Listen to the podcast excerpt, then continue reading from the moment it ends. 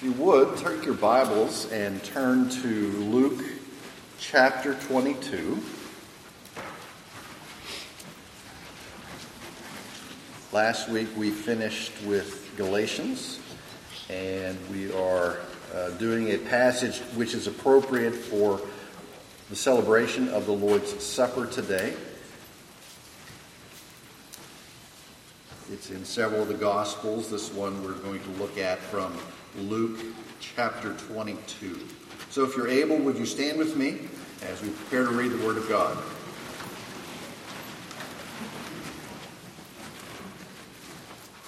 Our Heavenly Father, we come before you and ask that your Holy Spirit would open our eyes. Give us the insight that we need to understand, that we need to obey, that we need to live all the things in your word and to do so for your glory that the world might know the love of Christ. And it is in his name that we pray. Amen. So, Luke chapter 22, verses 14 through 23. And when the hour came, he reclined at table, and the apostles with him. And he said to them, I have earnestly desired to eat this Passover with you before I suffer. For I tell you, I will not eat it until it is fulfilled in the kingdom of God. And he took a cup, and when he had given thanks, he said, Take this, divide it among yourselves.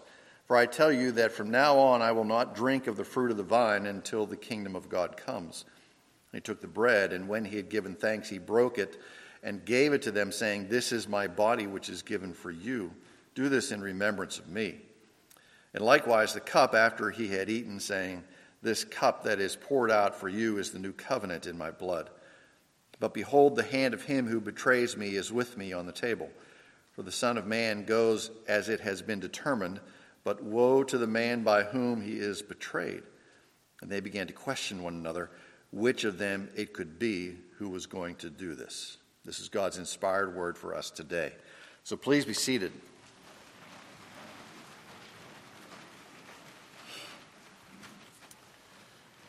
Really, our emphasis this morning comes in this statement in verse 15 from Jesus I have earnestly desired to eat this Passover with you before I suffer. I'm going to do my best in the next few moments to try to convey the meaning of this. Uh, earnest, it is my earnest desire. I earnestly desire. That is one word. Really, it, it takes more than one word in the English to get this across. It is the greatest desire of my heart. It is the longing of my heart. It is the one thing that I most want to do above anything else, and that is to eat this meal with you. The origin of this desire stems from all the way back from before creation, when only the Father and the Son and the Holy Spirit were in existence, and the plan was made that the Son would leave the Father's side come into this world, born of a virgin, live a sinless life, and give that life to atone for our sin and be raised again on the third day. And he earnestly desires to fulfill that plan. The meal he is speaking of, of course, is the Passover meal, and this is the last time he will partake of it in this world. So I'm going to refresh your memory on the Passover and, and show how it ties in to what Jesus is doing here. Now, you remember, if you watched, you know, theology by by a cinema, if you watch the Ten Commandments every Easter, it's on, and, and you see that there, the first nine plagues had gone on, and each of the plagues were targeted at one of the Egyptian gods. Okay, at one of the Egyptian gods, the first nine, as was the tenth plague, and I'll deal with that in just a moment. And Pharaoh's heart was failed to be moved to release the Israelites into freedom. Now, sometimes it says, and Pharaoh hardened his heart, and other times it says, and God hardens Pharaoh's heart.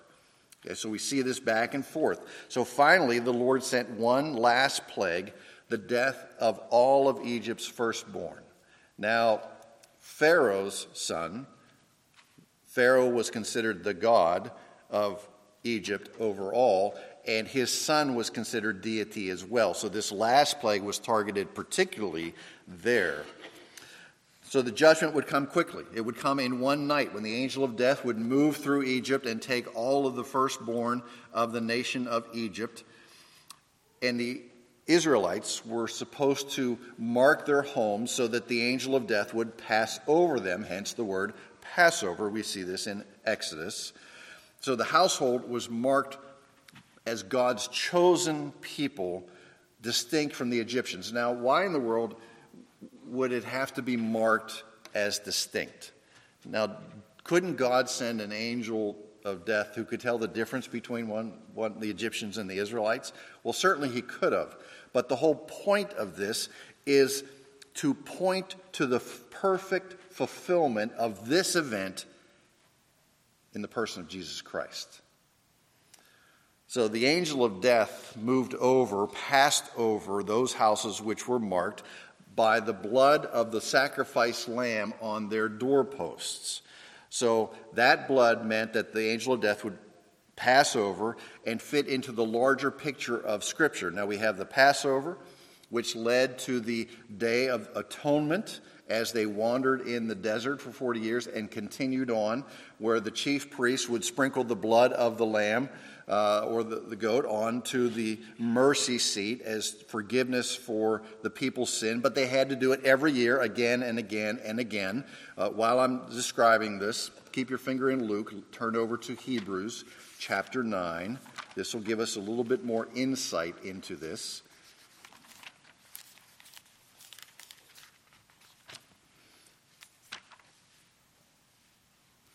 So the angel of death would pass over. So we have the Passover, the Day of Atonement, and to to participate in the Day of Atonement, you had to have a lamb, and it was to be without blemish.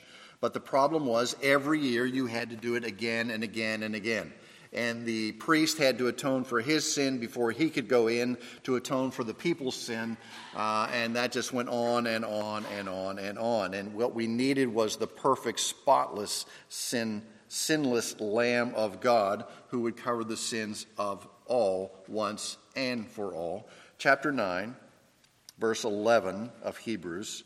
But when Christ appeared as a high priest of the good things that have come, then, through the greater and more perfect tent, referencing the tabernacle, not made with hands, that is, not of this creation, he entered once for all into the holy places, not by means of the blood of goats and calves, but by means of his own blood, thus securing an eternal redemption. So, what we're seeing here in the beginning of the with the Passover lamb is completed here in the work of Jesus Christ on the cross, who had no sin of his own to atone for, so he didn't have to make a sacrifice first. He was the sacrifice given for us. And it is only through the blood of Christ that we can experience that forgiveness of sin that we so desperately need. Now, back to Luke chapter 22. So the Passover meal was celebrated from that night on in remembrance of God's saving work. Once Israel was established in the Holy Land and the temple was built, then it was celebrated in the homes, but it was also celebrated there in the temple called the Day of Atonement. So the whole nation was really expected to make a pilgrimage to Jerusalem. And unless you were just unable to do so, you were supposed to be in Jerusalem to celebrate the Passover. Later generations would recite part of the Hallel, Psalms 113 through 118. Some as they would go up to Jerusalem, and as we'll see in a moment, in the midst of the Passover meal, they would sing those psalms as well. So it was necessary to celebrate the Passover on a certain timeline, and if possible, in Jerusalem at a certain place. Now, why was the temple there in Jerusalem. Well, you say, well, the temple was built because that's where Jerusalem was. No, not quite.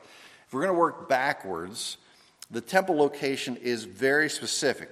For in Second Chronicles chapter 3, Solomon built the temple on the threshing floor of Ornan.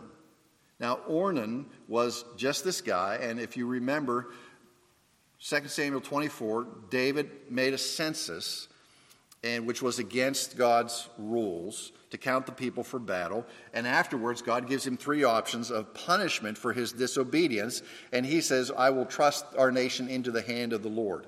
And after three days, the, the plague of the Lord is uh, ended, and David wants to sacrifice and give thanks. So he goes and he wants to buy the threshing floor of Ornan. Okay? And Ornan says, No, you can take it. And David says, No, I will not offer a sacrifice to the Lord that costs me nothing. So he buys the threshing floor from Ornan. Now, this threshing floor just happens to be located on Mount Moriah. And Mount Moriah in Genesis 22 is where Abraham takes Isaac up uh, the command of the Lord to sacrifice Isaac, but the Lord provides a ram instead of Isaac. So we see that the location of the temple has been laid out not by chance, but by God's plan in this spot. And Jesus and his disciples, when they gather for the, the, the Passover feast, are within as best we can tell, within just uh, you know a few hundred yards or closer to the Temple Mount and the site there, celebrating this. So it's no coincidence there. Sacrifices have been offered for thousands of, for over a thousand years at that spot, and here is the perfect Lamb of God about to be sacrificed for the forgiveness of sins throughout the world. So chronologically, this meal with the apostles falls on Thursday night and into Friday morning because the new day starts at the setting of the sun. So that's why we have Maundy, Thursday, and Good Friday, etc. So here's a brief outline of the Passover meal from the first century. Okay? Number one, a prayer of thanksgiving was offered by the head of the household, and then the first cup of wine would be shared. Second step was the eating of the bitter herbs as a reminder of the bitterness of their years in slavery. Third step would be a question from the oldest son to the father Why is this night distinguished from all other nights? And the father would provide the reasons from Exodus chapter 12 or from memory of that passage. The fourth part would be the singing of the first part of the Hallel Psalms, Psalm 113 and Psalm 114. Then they would wash their hands, then the drinking of the second cup. Number five, the carving and the eating of the lamb, together with the unleavened bread. Remember, time was short. They were given one night to get ready to get out of Egypt. That's why the bread had no leaven in it. We'll expound upon that in just a moment. So the lamb was eaten in commemoration of what their ancestors had been commanded to do on the night that the Lord killed every firstborn of the Egyptians and delivered his people. Exodus chapter 12, chapter 13. The unleavened bread, because they had to leave in haste. The sixth step was the continuation of the meal and then the drinking of the third cup. This is where things change here in step number seven. They would sing the last part of the Hallel Psalms 115, 116, 117, and 118. And then they would drink the fourth cup. And this is where, in our passage, Jesus takes the Passover which had been the same for some 1400 years, and suddenly he inserts different words into the liturgy of the Passover. He says, You see this bread? This is my body given for you. Now, you can imagine that the apostles are like, Well, well wait a minute. That's, those aren't the words that I grew up to. That, that, those are the wrong words. He said, No, those are the right words from now on. From this moment on, this is what this meal is going to meet, mean. Jesus is demonstrating the fulfillment of all that has gone before, from the Passover all the way forward, all the way forward, all the sacrifices, all the lambs that were, were, were sacrificed, all of the liturgy, all of those things were pointing to Jesus Christ and his death on the cross and his resurrection. The sinless, spotless lamb that takes away the sins of the world. So the Passover was a sign of faith in God. It marked Israel's redemption. It marked the beginning of them as a, as a real nation. It marked a memorial of God's saving action in their lives. And here in his actions on the Passover, just hours, literally hours before he is crucified, Jesus makes it clear to the 12 by this turn in the, at the fourth cup. By saying this, he is saying what John says in chapter 14, which we, we looked at in Sunday school I am the way and the truth and the life, and no one gets to the Father except through me. That is exclusive, utterly exclusive. There is no other way to the Father except through Christ. So let's go back to our opening statement. I've earnestly desired to eat this Passover with you. So let that sink in for a minute. When there was only in existence the Father and the Son and the Holy Spirit, it was determined that Christ would come into this world and give his life to atone for our sin. Ever since that moment, whenever it was agreed to, Christ has known that this moment has been coming. Now, we usually think, we, we look at something and say, oh, yeah, well, that's pretty far off. I won't worry about that. But as it gets closer and closer, the less like, the less we want to do it. Okay, approach avoidance. The closer we get to something that is unpleasant, the less we want to do it. Okay? Oh, I got a test in six weeks. No problem. I got a test in two days. Oh, I'm going to die. Okay, that's the way it was. Okay? But from all eternity, Jesus has known this moment is coming. And as it gets closer, and here it is the day before, and he says what to his disciples? I really, really, really want to eat this meal with you because it gets me one step closer to the cross. Then he was born for the cross. That's why he came into this world for that moment to atone for our sin. By sitting down at the Passover meal, it meant that in a few hours he was going to face the shame and the humiliation and the pain of the cross, and yet he looks at his disciples and said, I earnestly desire for this to happen.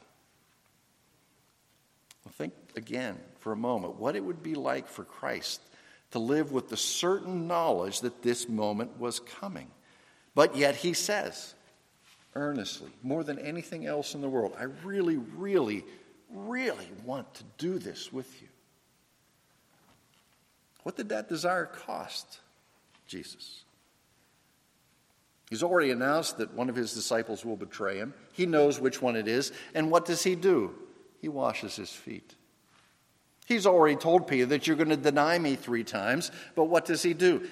He washes his feet. He prays for him. Matthew tells us he knows that he will die alone. All of them will scatter except for John. John will be there at the cross and he and, and trust his mother to John. And he knows they're all going to scatter, but what does he do? He washes their feet. He says, I want to eat this meal with you. And his concern is for them after he is gone. He is, he is concerned about strengthening them and preparing them for the eventuality of his death and what life will be like without him.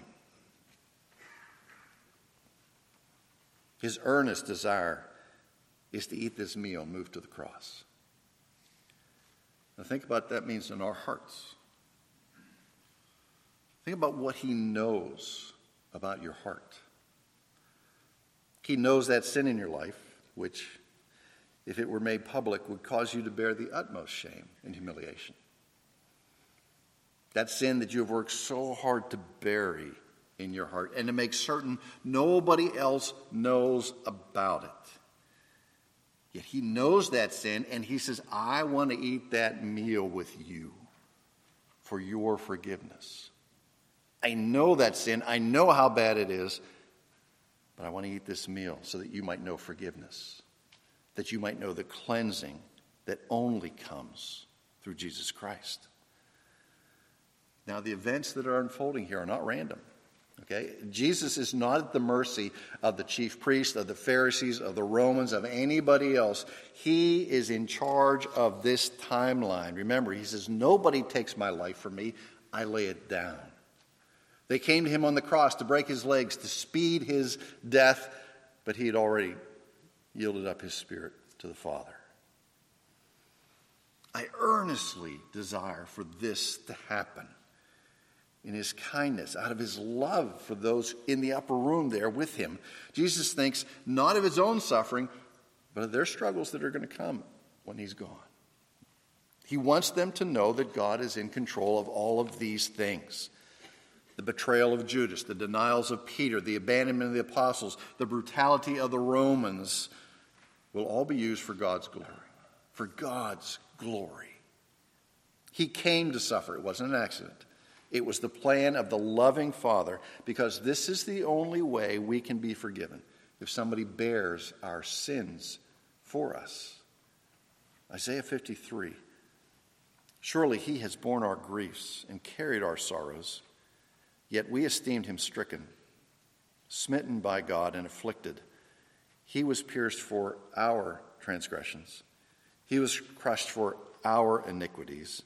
And upon him was the t- chastisement that brought us peace, and by his wounds we are healed. So, what should we do?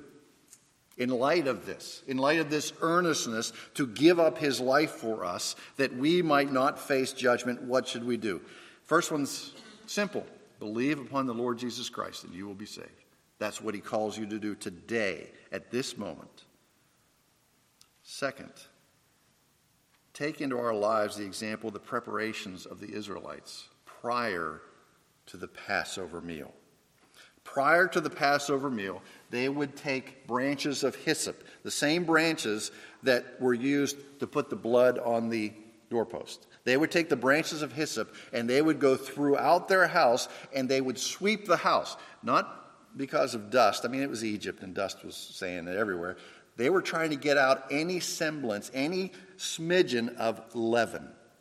And we all know what leaven is. Leaven is, we call it yeast, or if you're doing that bread that never ends, you know, then you take a little bit of starter and you put it in the next batch and it leavens that batch.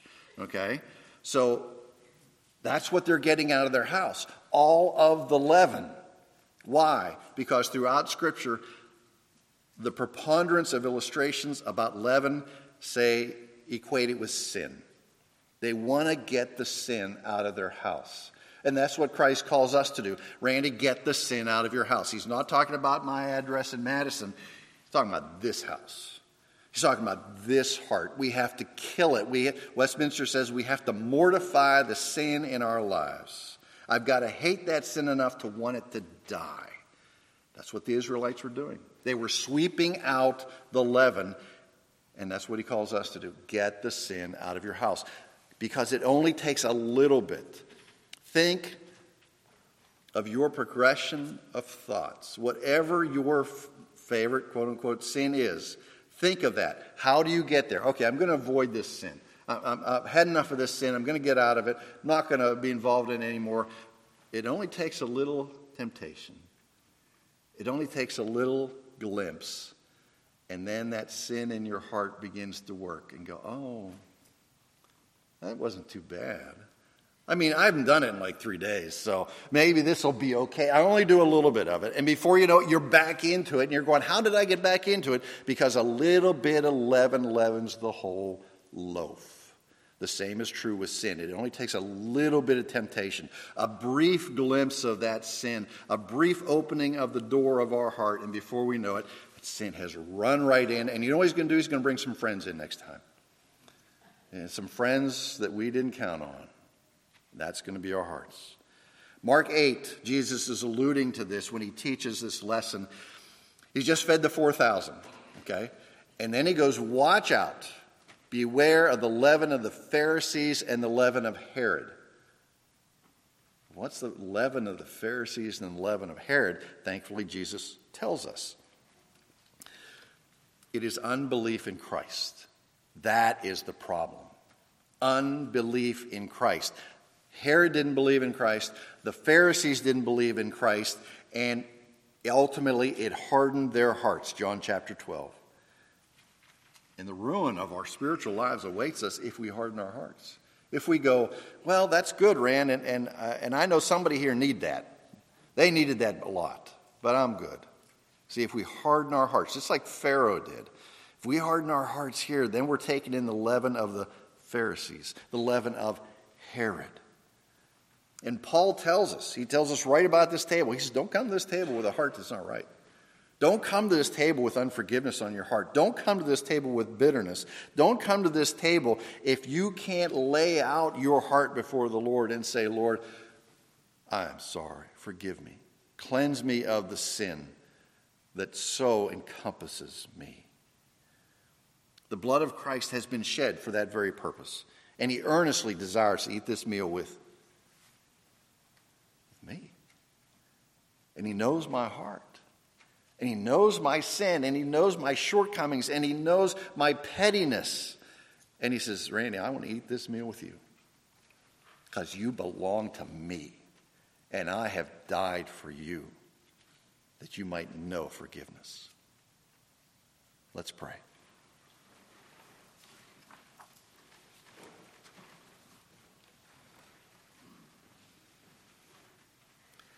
Heavenly Father, our Lord and Savior Jesus Christ has borne our griefs. He has carried our sorrows. And He has called us to this table as a demonstration of the extent of His love for us. And we think, how could somebody love me that much?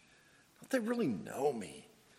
I've got stuff that's hidden in my life that, that I don't even want to look at. And, and Jesus says, I've already seen that. There's forgiveness for that for you. You can walk in the newness of life, in the newness of Christ. I earnestly desire to eat this meal with you, that you would know forgiveness, that you would understand what it means to have that burden lifted from you. Yeah, but, but Lord, I, I don't share that sin with anybody. I know it. And when the sins in our hearts are forgiven, Scripture tells us they're as far as the east is from the west. The Lord remembers them no more. It took the perfect, spotless Lamb of God to cleanse us from our sins. One sacrifice, no more needed. The only thing required of us is to believe. Uh, believe upon the Lord Jesus Christ. Believe in our hearts. Confess with our mouths, and we will be saved. These are your promises to us, Heavenly Father. Fix them in our hearts that we might come to the table with hearts that are right, with minds that are right, understanding who you are, understanding how much Christ has given for us and how willing he was to do it. We thank you in his precious name. Amen.